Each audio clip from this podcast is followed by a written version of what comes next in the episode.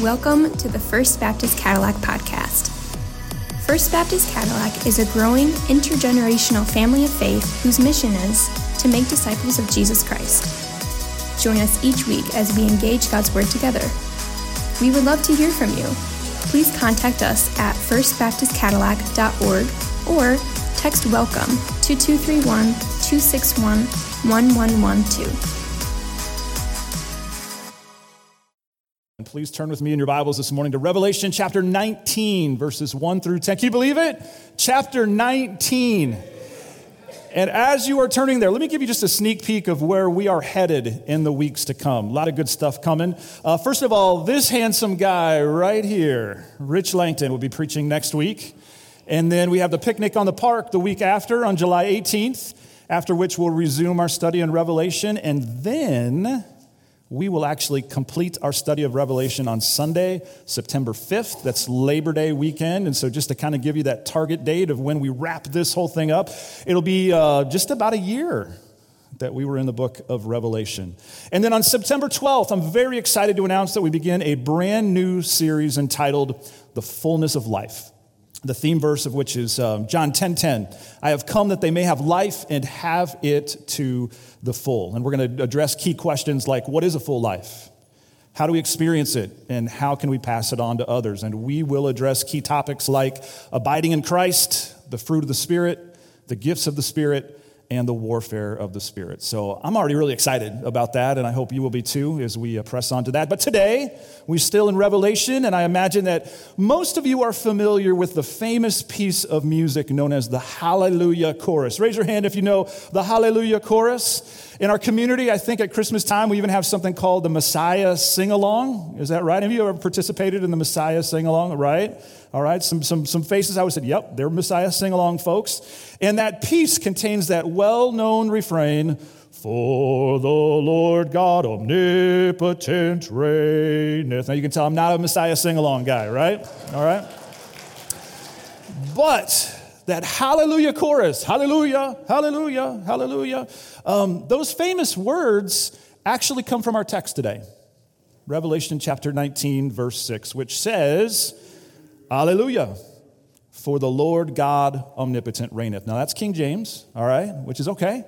Um, but we're going to jump back into the ESV in just a moment. So, Revelation 19, 1 through 10 is heaven's hallelujah chorus. And that's what we're going to cover today. Now, now, this blows my mind, okay? You want to have your mind blown this morning, walk with me here. Um, think about the chronology for a minute. Handel wrote the Messiah in 1741. All right, so we're celebrating uh, Fourth of July today, Independence Day. This was even before that. Handel wrote the Messiah. 1,646 years before he wrote this, the apostle John penned the words in Revelation in 95 AD. So, 95 AD, John writes these words from the vision that he saw. Handel wrote the words of the Messiah in 1741, but in reality, these words have yet to be sung. Am I right? Because they're future. They're yet to come. So when you sing the Hallelujah chorus, we're singing a song that has not yet been sung. Right?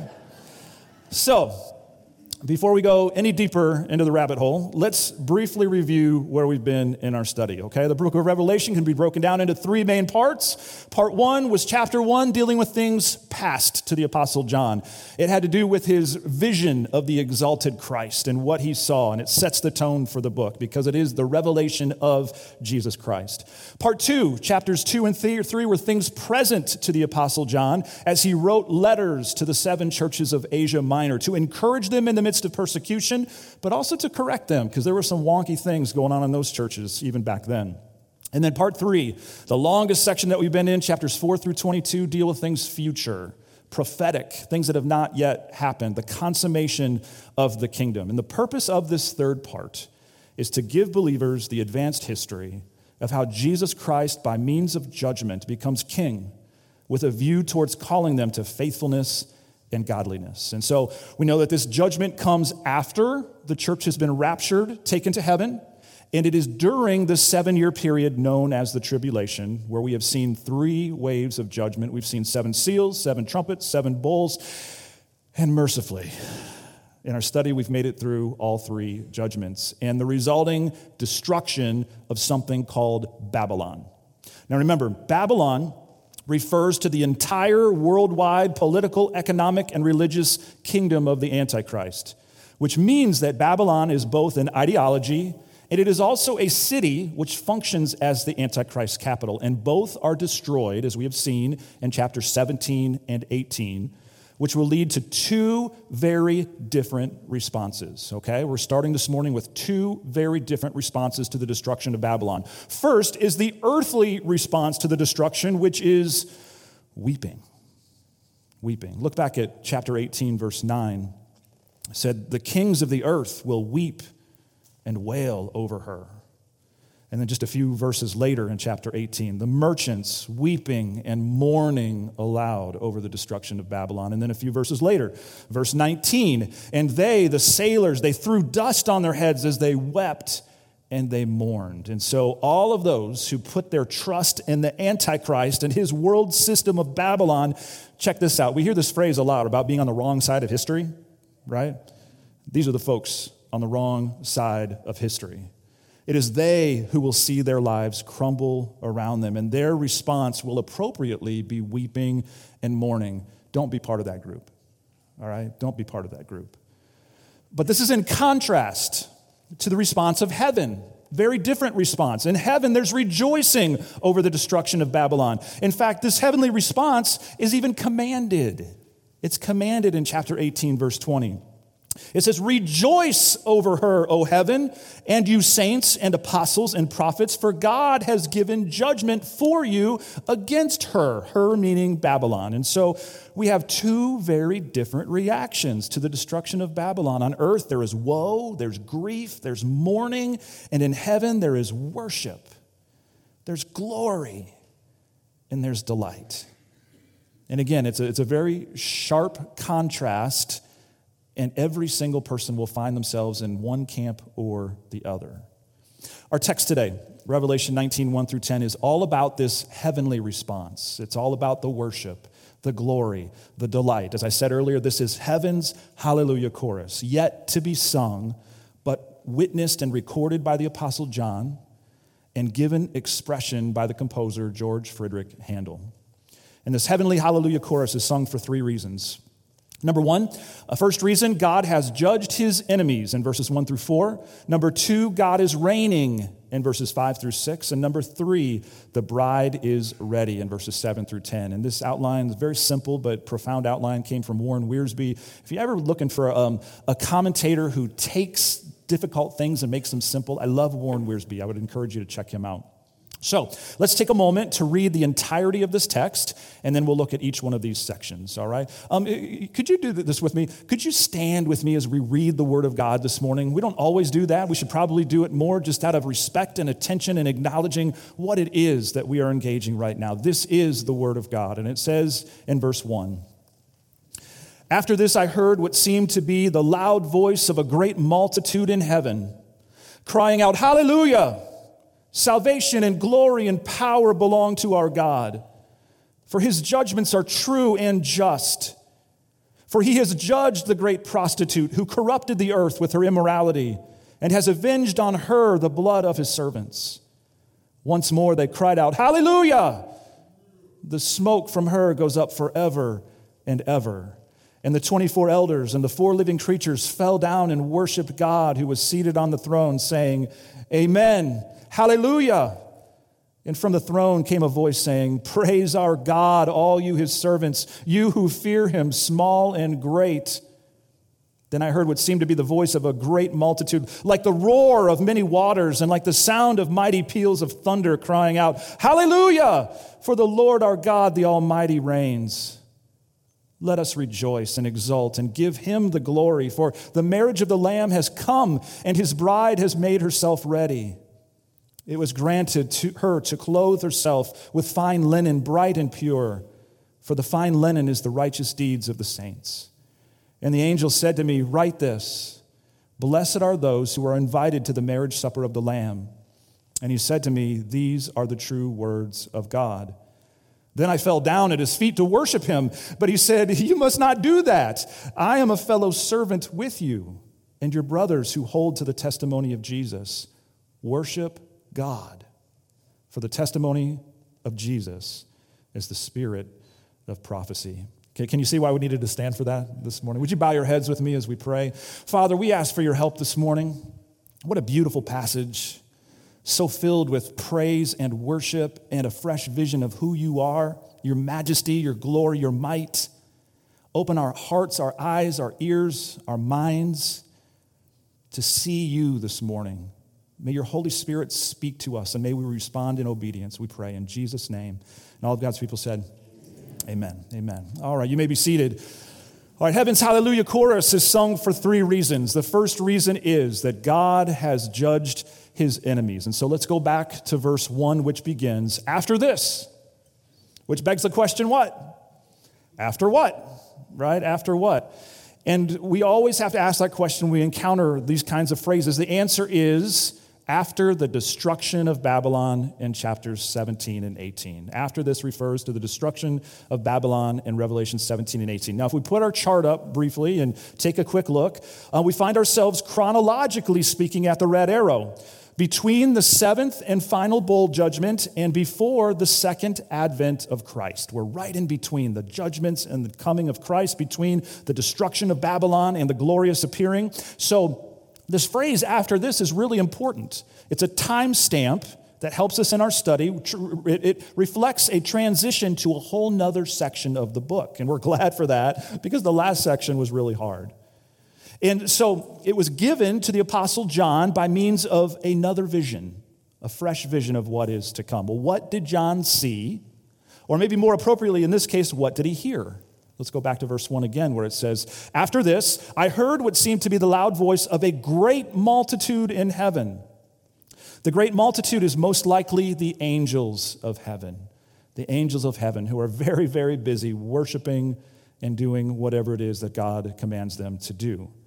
And so, what is it that this great multitude of angels in heaven proclaim with their loud voice? They cry out again, Hallelujah hallelujah, which is really an interesting word. Um, I was really challenged and enriched in looking at this a little bit. It's actually an Old Testament Hebrew word that we've put into the Greek here in the New Testament, but it comes from two parts. Um, the first part is the Hebrew hallel, which means praise, and Yah, which is short for Yahweh. So it literally means praise Yahweh. And there are 15 Psalms. Remember last summer we did um, a study, a summer of soaking in the Psalms. There are 15 Psalms known as Hallel Psalms because they begin and or end with this word. Hallel Psalms that have this word hallelujah. And these Psalms tend to have three main themes. Now, now track with me here. The, the theme of the Hallel Psalms is deliverance, judgment, and God's sovereignty. Does that ring a bell? Are those not central themes here in the book of Revelation? Deliverance, judgment, and God's sovereignty. And so the first time that hallelujah appears in Scripture is actually in Psalm 104 35, which says, Let sinners be consumed from the earth, and let the wicked be no more. Bless the Lord, O my soul. And here, where it says, Praise the Lord, is hallelujah. And so, what is the hallelujah for here in Psalm 104, verse 35? It's for judgment. It's for judgment, resulting in the triumph of righteousness over wickedness. And so it is here as hallelujah is proclaimed in Revelation 19:1 just as it was back in Psalm 104 verse 35. The theme is judgment. And in Revelation 19 referring to the judgment and destruction of Babylon. Something else interesting about hallelujah. Revelation 19:1 is the first appearance of the word in the New Testament. Now, we're almost done with the New Testament, right? We've almost come to the end, and yet this is the first place that hallelujah appears in the New Testament, and here it appears in rapid fire succession in verse 1, verse 3, verse 4, and verse 6 here in chapter 19. It's as if hallelujah could not be proclaimed until this judgment had come, until Babylon was destroyed. And now that it has been, hallelujah. All right, verse 2 goes on to give us three reasons for this hallelujah proclamation. It says, For his judgments are true and just, for he has judged the great prostitute who corrupted the earth with her immorality and has avenged on her the blood of his servants. So we have here three reasons, three additional reasons for praise. And the first reason for hallelujah praise is God's judgments are true and just. God's judgments are true and just. And, and I don't know about you, but I've needed to be reminded of this repeatedly throughout the book of Revelation. And it seems like at just the right time, this truth appears. Because I'd probably much like you, I, I question at times God, is all of this devastation really necessary? God, is, eh, where do I see your goodness in all of this tragedy? But amidst all of the calamity and destruction of the earth, guess what? We are reminded that God's judgments are true and just. This is his character. And even when I don't understand always the, the actions and what's going on, I can trust his character, which is true and just. True refers to the fact that God always does what he says. Just refers to the fact that God's judgments are based on right standards. And so we lament the fact that these qualities are in such short supply in our world today, don't we? But in contrast to that is our God and so we proclaim hallelujah because he is true and just. And therefore, his judgments are what? True and just. Second reason for hallelujah praise is that he has judged the great prostitute. And of course, we know that that great prostitute is a reference to Babylon, the world system of Antichrist that led astray and ruined so many lives, devastation to so many lives. That's not going to happen anymore. It's not going to happen anymore. Evil will be destroyed and righteousness will prevail. That is certainly reason to celebrate and praise. No more Babylon, no more evil, no more destruction of lives and ruining people with evil. And the third reason for praise given here in verse 2 is he has avenged the blood of his servants, the many, many, many who will be martyred for their faith during the tribulation. Remember back in chapter 6, we refer to this periodically, where uh, we find martyrs in heaven who were martyred during the tribulation. They cry out with a loud voice, O sovereign Lord, holy and true, how long before you will judge and avenge our blood on those who dwell on the earth? Then they were each given a white robe and told to rest a little longer until the number of their fellow servants and their brothers should be complete, who were to be killed as they themselves had been. Well, the wait is over now. The blood of the martyrs has been avenged with the destruction of Babylon. And the response of heaven is, of course, this emphatic hallelujah, hallelujah, hallelujah. So, this first section of our text is rounded out by verses 3 through 4, which says, Once more they cried out, Hallelujah. The smoke from her goes up forever and ever. And the 24 elders and the four living creatures fell down and worshiped God who was seated on the throne, saying, Amen, Hallelujah, Hallelujah. Now, you know how in an orchestra, some of you have been a part of um, something like that, different sections come in at different times, right? Whether you got the woodwinds or the brass or the strings, the percussion. That's kind of what's happening here. We at first had the section of the great multitude of angels. That was their time to, to start the music, to start the singing. But now they're joined by a new section, the 24 elders, and also by then the four living creatures, different sections in this heavenly orchestra, in this hallelujah worship service. And so the first reason that heaven's hallelujah chorus is sung is because God has judged his enemies. Babylon is destroyed, evil has been defeated. Number two, God is reigning in verses five and six. God is reigning. Verse 5 says, And from the throne came a voice saying, Praise our God. It's a command, right? It's a command, praise our God, and it is in the present imperative, which means it literally says continually give praise. Continually, continually, everywhere, all the time, never stop. Keep on praising God in everything you do. For you see, worship is not merely something that we do here on Sundays, worship is a lifestyle, it's how we live. It's how we live in response to what Jesus has done for us. And so we, we celebrated with um, the cup, bread, and juice this morning. We celebrated the Lord's Supper. Our response to that now is a lifestyle of worship as a living sacrifice. It encompasses everything. And so here's a, a question in the middle of the sermon for application. If you were to ask the 10 people who know you best to describe your lifestyle, what words would they use? I bet they'd use a lot of good words. Maybe driven, Maybe you work hard, nice, you're kind. Those are all good. But I think the word to strive for here is oh, you know what? The word that best describes their lifestyle is worship. They worship God in everything that they do. Well, to whom is this command to praise our God given? Look at the second half of verse 5. It says, And from the throne came a voice saying, Praise our God, all you his servants who fear him, small and great. This is a reference to believers. This is a reference to us, those who have put their faith in Jesus Christ alone for their salvation who have been forgiven of their sins and transformed by his grace. They've become new creations in him. And so, again, if we trace the progression of this hallelujah worship service, it started with the multitude of angels. And then it brought in the, the, the four living creatures, the 24 elders, and now believers join in the chorus. And that's significant. Listen carefully, because it takes the singing of the hallelujah chorus to a whole nother level. Why? because of 1 Peter 1:12. 1 Peter 1:12, speaking of our salvation, says these are things into which angels long to look. We've talked about this before, but the fact of the matter is, angels haven't experienced what we've experienced, have they? They can't experience what we experience. Salvation is a uniquely human experience. And so angels, they, they, they watch and they see what God has done and our response to it, but in terms of understanding it experientially, they can't. And so they can sing about salvation from an observer perspective, but we sing about salvation experientially based on what God has done for us. And so angels can't sing like we sing.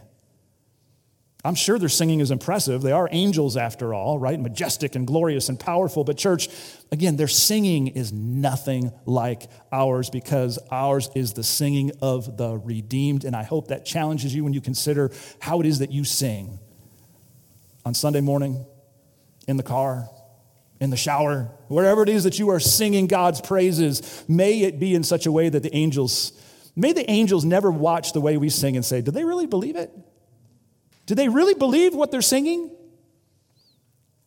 Angels haven't experienced what we've experienced, so they can't sing like we sing. And so, for that reason, the Hallelujah chorus here in Revelation 19 goes to a whole nother level. And we see in here in verse 6 Then I heard what seemed to be the voice of a great multitude, like the roar of many waters, and like the sound of mighty peals of thunder. This is loud, raucous worship crying out, Hallelujah! For the Lord our God, the Almighty, reigns. And there they are, those words from the Hallelujah chorus as God's people join with the angels in heaven to praise him. They proclaim hallelujah. Why? Because the Lord our God Almighty, he reigns.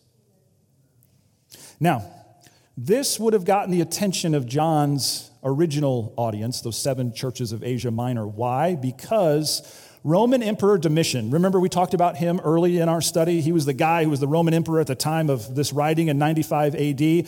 Um, he referred to himself as Lord and God, and he acted like it. Except, in contrast to our God, he was anything but true and just. He was an evil, tyrannical ruler who persecuted Christians unto death. And so these words of the Hallelujah chorus would have been so reassuring to those first century readers who were enduring great persecution. To hear those words, to know that they were in the hands of one greater than Domitian.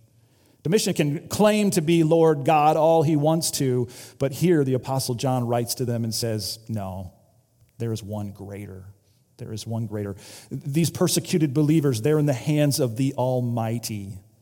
In Greek, Pantokrator. I love saying that. I just, I do. But, um, and by definition, is there anyone greater than the Almighty? No, because they're the Almighty, right? And so this is the Almighty who is also true and just. He will see his children through whatever difficulties they must face. It was true in the first century, it's true for us today. We are in the strong and capable hands of the Almighty mighty. And that is reason for singing hallelujah, hallelujah. So, Heaven's Hallelujah chorus sung for three reasons God has judged his enemies, God is reigning, and now, are you ready for this? The bride is ready. And if you haven't yet taken a peek at Beth Thompson's work this week on her display, her ex- artistic expression of what this passage is all about, make sure you do so. But she puts such a labor of love into that, and it is so, so impressive. Now, these first two reasons for the Hallelujah chorus are really good, aren't they? Really good. But this third one, I, I think it's spectacular. And I think it's beautiful. Look with me at verse 7. It says, Let us rejoice and exult and give him the glory, for the marriage of the Lamb has come, and his bride has made herself ready. Three questions we need to ask about this verse Who is the bride? Who is the groom? And when and where does this marriage take place? And in order to answer these three questions, we, we need to know something about the stages of a Near Eastern wedding, okay? So here's the deal the first stage is what we would call contract or selection. Contract or selection. It doesn't sound very romantic, does it? The truth is that marriages in that culture were predominantly arranged by the parents. Parents of the bride and groom would negotiate a marriage contract. And I realize that our gut, gut response to that is what? Man, that's, that's, that's absurd, right? How archaic. I can just hear my daughter right now saying, No, mom and dad, I don't want you in charge of my marriage and who I'm going to marry. And how unromantic it is. And I'm sure glad that we've outgrown that terrible system, right? But then I would ask you this question How well is our current system working? How well is serial dating and um, just all of the promiscuity and divorce? And how well is that going for us? And so maybe they actually knew something that we don't know. But at any rate, step one, the first stage was contract and selection and arranged marriage, which led to number two, which is betrothal. Betrothal, which is similar to what we call engagement, except that betrothal was legally binding. So the couple was legally considered to be married when the parents got together, the contract was signed, even though the marriage ceremony had yet to take place and the marriage had yet to be consummated. So the only way to get out of the marriage or the betrothal at this point was by divorce. And you'll remember that that was the situation that Joseph found himself in, right? When he found Mary says he's pregnant, he's wondering what to do. And the only way to get out at that point was divorce, because even though they hadn't yet had the marriage ceremony, it had not yet been consummated, they were considered husband and wife. Well, the next phase after betrothal was the actual marriage or presentation. And oh, this is where I get so excited. All right, check this out. See if this sounds familiar to you, okay? The groom accompanied by his friends, would come to the bride's house to bring her back to the new home that he had prepared for her. You with me? It was at this prepared home where the marriage would take place. And so when Jesus says in John chapter 14, verse 3, and if I go and prepare a place for you, I will come again and take you to myself that where I am, you may be also. We'll come back to that in a moment. After the marriage and presentation comes the marriage feast, which was one gigantic party. How many of you went to uh, the Christy and Chad Zaka wedding? All right. It was a great day. We had cake and ice cream in Tipple Hills Gym. All right. Um, and that was fantastic, but this is different, okay? This is different. This was a gigantic party that would go on for days and days and days and days and days. As a matter of fact, the length of the party was often determined by the wealth of the hosting family. File that away for a bit later, too, okay? So, with that background, we now again read verse 7, which says, Let us rejoice and exult and give him the glory, for the marriage of the Lamb has come and his bride has made herself ready. Let's put the pieces together and answer that first question Who is the bride? And the answer is the church all who came to faith in Christ from Pentecost to the rapture. That's the church. All right? The church is taken to heaven at the rapture. That's the church. How do I know the bride is the church? Well, because there are other passages of scripture that say so. In 2 Corinthians 11, 2, Apostle Paul says, For I feel a divine jealousy for you, since I betrothed you to one husband to present you as a pure virgin to Christ. And then, of course, the, the kind of flagship passage, Ephesians chapter 5, verse 25, it says, Husbands, love your wives as Christ loved the church, making that correlation, and gave himself up for her that he might sanctify her, having cleansed her by the washing of water with the word, so that he might present the church to himself in splendor, without spot or wrinkle or any such thing, that she might be holy and without blemish. And so, scripture makes it abundantly clear that the bride of Christ is the church. All who came to know Christ from Pentecost to the rapture. And the groom, then, of course, is Jesus.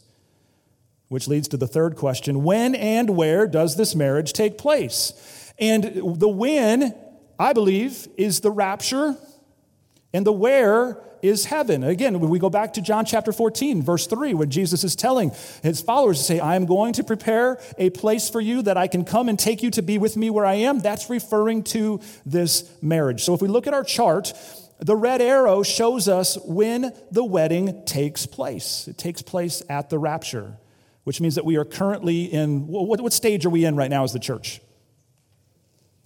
We're in the betrothal stage, right? We're in the betrothal stage. We're waiting for our groom to come, for us, the bride, to take us to be with him. The place is heaven. But what comes after the wedding? The marriage feast, that big party that goes on and on depending on the wealth of the host family. How wealthy is the host of this marriage? He owns everything, right? So we can probably anticipate this party's going to last for a while. So I hope you don't have to go to work on Monday because this party's going to go on and on and on. So, different lines of thinking about this. I believe that the party begins in heaven when the marriage happens, but I believe that then spills over into that 1,000 year millennial reign of Jesus Christ here on earth, which only makes sense, right? If it depends upon the wealth of those hosting the party, let's have a thousand year party celebrating this marriage, right? What is the bride wearing? Verse 8 says, It was granted her to clothe herself with fine linen, bright and pure, for the fine linen is the righteous deeds of the saints. Many of you have been brides. How much attention did you give to your wedding dress?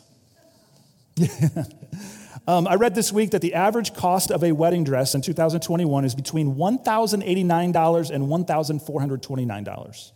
That's the average. The wedding dress is a big, big deal, is it not? Right? You got to get it right. Um, I remember um, for, for Christy, I remember she bought a particular wedding dress and then decided she didn't like it. And so she took it to Sherry Dahlstrom, who uh, basically reconstructed it and made it something entirely different and new. And so the wedding dress, you give a lot of thought to it. It has to be just right, lots of preparation. And so it is, church, to be with the bride of Christ.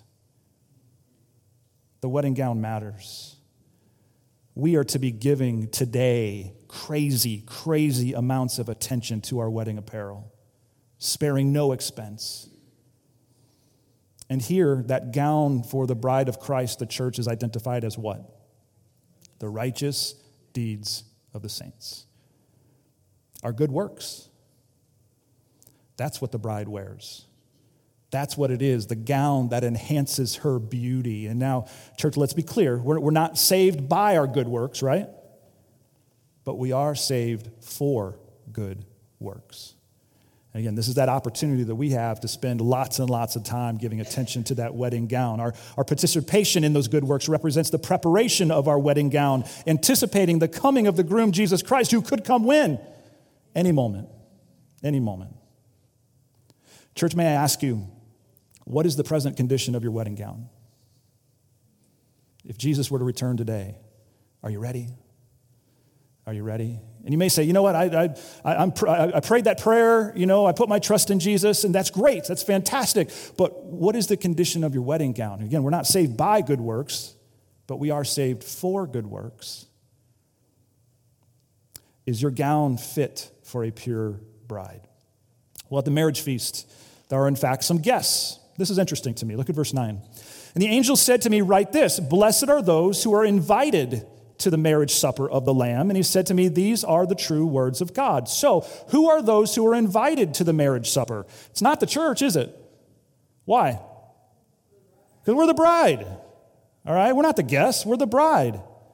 No, those who are invited to the marriage supper, these are guests of the bridegroom. I believe that they include the Old Testament saints and the tribulation saints. All right? These are not the church, which is comprised by those from Pentecost to the rapture. Now, here's the deal in the eternal state, when we're in the presence of Jesus forever and ever and ever in the, the new Jerusalem, the new heaven and the new earth, we're all going to be one big happy family, all the same, all who belong to Jesus. But at this point in God's program, there are some distinctions. We all come to Christ the same way, but because we come in different times, there are some distinctions between the bride and those others who are part of the kingdom, those who are here called, those who are invited to the marriage supper. And so we find ourselves again here in this betrothal stage, awaiting our groom to come and take us to the place he has prepared for us, after which the marriage feast will last for more than a thousand years, which is awesome. Which is awesome and pretty overwhelming. And that was John's experience with this vision. He just finally reached a point, he was like, oh, I can't take anymore. And he says in verse 10, Then I fell down at his feet and to worship him, the angel.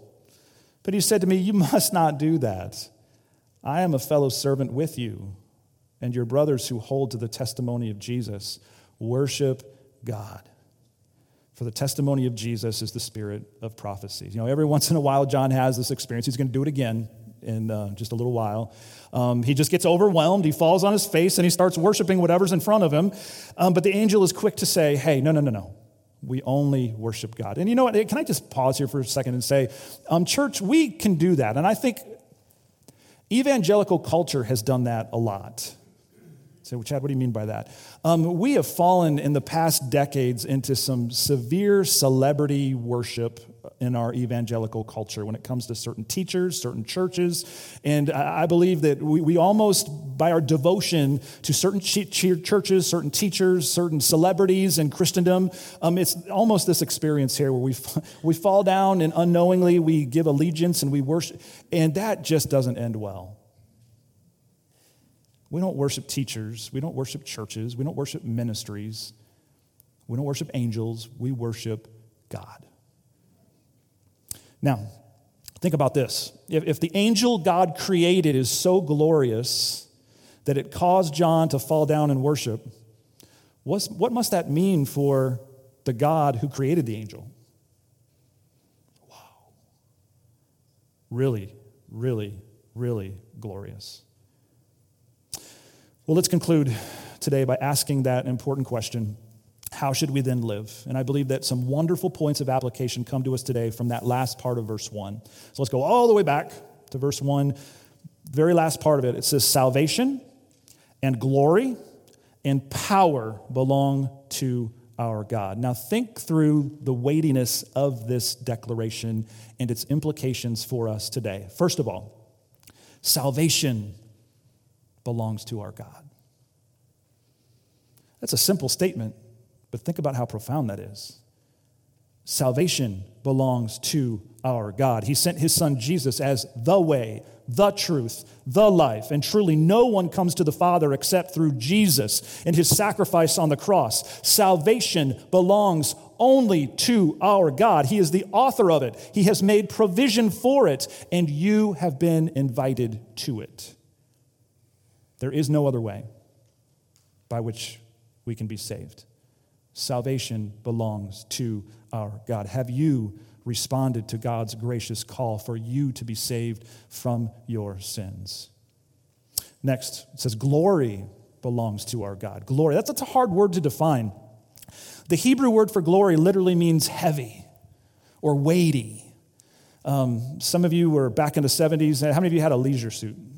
Back in the 70s. Ah, Jerry Level. I would have paid good money to see Jerry Level. And you had two of them? All right. You may remember, I, I, can just picture now, I, actually, Mac is what comes to my mind when I picture this. Mac in a leisure suit, and somebody would say something significant back in the 70s, and somebody else would respond by saying, Oh, that's really heavy. You know, that's, that's heavy, you know. And I think that's a good description of what glory is. Glory is heavy, it's significant. When we say that glory belongs to our God, it means that He alone is heavy, weighty, significant. He is ultimate significance, and therefore our lives are only ultimately significant when? When they find their meaning in Him. So many people on the quest and search for significance today, and they're looking for it in all kinds of different places, and they're not finding it. I, I really believe, you know, compassionately speaking, I think that's why so many are struggling even with transgenderism and with all kinds of, uh, of different, they're, they're, looking, they're searching, they're trying to find significance and where they fit and where they belong. And glory belongs to our God. Weightiness only belongs to God. Ultimate significance is found in Him alone. And then, thirdly, Power belongs to our God. And I get so excited about this. I find such encouragement for you see if power belongs to our God, the omnipotent one, and I belong to God, guess what? God's word tells me that his power is constantly present to help me in every single one of life's challenges. That same power that created the universe, that raised Jesus from the dead, that same power is at work in us and through us. Power belongs to our God. And so we join with the angels, with the 24 elders, with the four living creatures, all believers, past, present, and future, proclaiming the words of Handel's Messiah, the Hallelujah chorus For the Lord God omnipotent reigneth. Hallelujah, hallelujah, hallelujah. Would you bow your heads with me as we pray? God, we love you today. We marvel at your greatness, your might, your holiness. And God, we thank you that you, our Lord and God, are not like Domitian, but you are true and you are just. And so, even when we don't understand the circumstances, what's going on around us, we find you to be completely trustworthy. And we are so grateful that salvation belongs to you, glory belongs to you. Power belongs to you, and we belong to you. We worship you. In Jesus' name we pray. Amen.